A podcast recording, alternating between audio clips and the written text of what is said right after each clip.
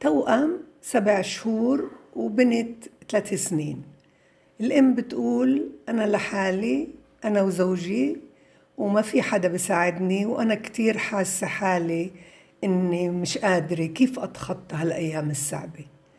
معك حق أنت افتكرتي إنه ثلاث سنين ترتيبك كان إنه من بعدها يجي طفل أجاكي توأم والتوأم بده جهد مضاعف. معك حق كتير بدك تفكري كيف تتخطي هالأيام الصعبة. وعلى فكرة إذا أنت عم تتوجهي بالسؤال هذا بدل على إن إحنا آه، قدرنا نتغلب على نص الحل. ليه؟ لأنك مش إنك قاعدة بتتخبطي ومش عارفة شو بدك تعملي. نص الحل إنك توجهتي بدك مساعدة. الآن أهم شيء إلك هو التنظيم. وأهم منه إنك أنت تدوري على موهبة وهواية لإلك ثالث شيء استراحات بين الشغل.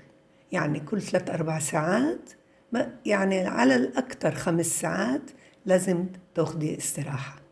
هدول ثلاث قوانين لحتى يمشي نهارك وتحسي آخر النهار تحطي إيدك على كتفك وتقولي برافو أنا اليوم نجحت. نجاحك هو بإنك بالأول إنك تعرفي إنك تقدريش تشتغلي يوم متواصل بدون استراحات تفتشي على موهبة وهواية لإلك كتير مهم كمان إنك تنظمي وقتك. يعني ما تخلي كل ما بدك تعمليه باليوم الواحد لدرجة الكمال. فيش إشي اسمه كمال. بدك تاخدي إيش أهم وإيش مهم وإيش مش مهم تأجلي لبكرة. الأهم تعمليه بالأول هاي هي الخدمات. خدمات أول إشي الأهم هي التوأم. البنت بالروضة بالحضانة. أكيد أنت في عندك أربع خمس ساعات استراحة من الثلاثة بيكون عندك بس التوأم. والتوأم سبعة أشهر بدهن كتير خدمات. بدهن أكيد. أول شيء الغيار الرضاعة إذا بعدك بترضعي الاستحمام الفعاليات تزوديهن بكل ما بحتاجوا بهاي الفترة الزمنية من ناحية عاطفية إنك تحكي توصفي تروحي أنتو وياهن مشوار. هذا ضروري لإلهن وأهم من هذا كله لإلهن القصة.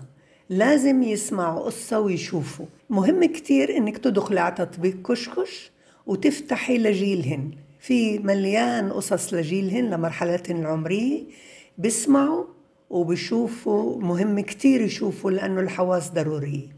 ما تنسي لما ترجع بنتك من الروضة بدك تشغليها بإنك تخليها تتباهي فيها للتوأم ويسمعوا كيف أنت توصفي مميزاتها إن كانت عندها موهبة نشاط حركي شوفوا كيف مثلا بتركض شوفوا كيف بتنط حبلة. إذا عندها موهبة عاطفية تسرد بتغني بتعزف. وإذا موهبة فكرية بتركب بتحذر. هذا ضروري لحتى هن يكتسبوا مفردات ويعلى رصيدهم اللغوي وهي ما تعاني بإنك أنت مشغولة بالتوأم أنت مشغولة فيها وعم بتركزي عليها وهيك أنت بتحققي لها رغبة.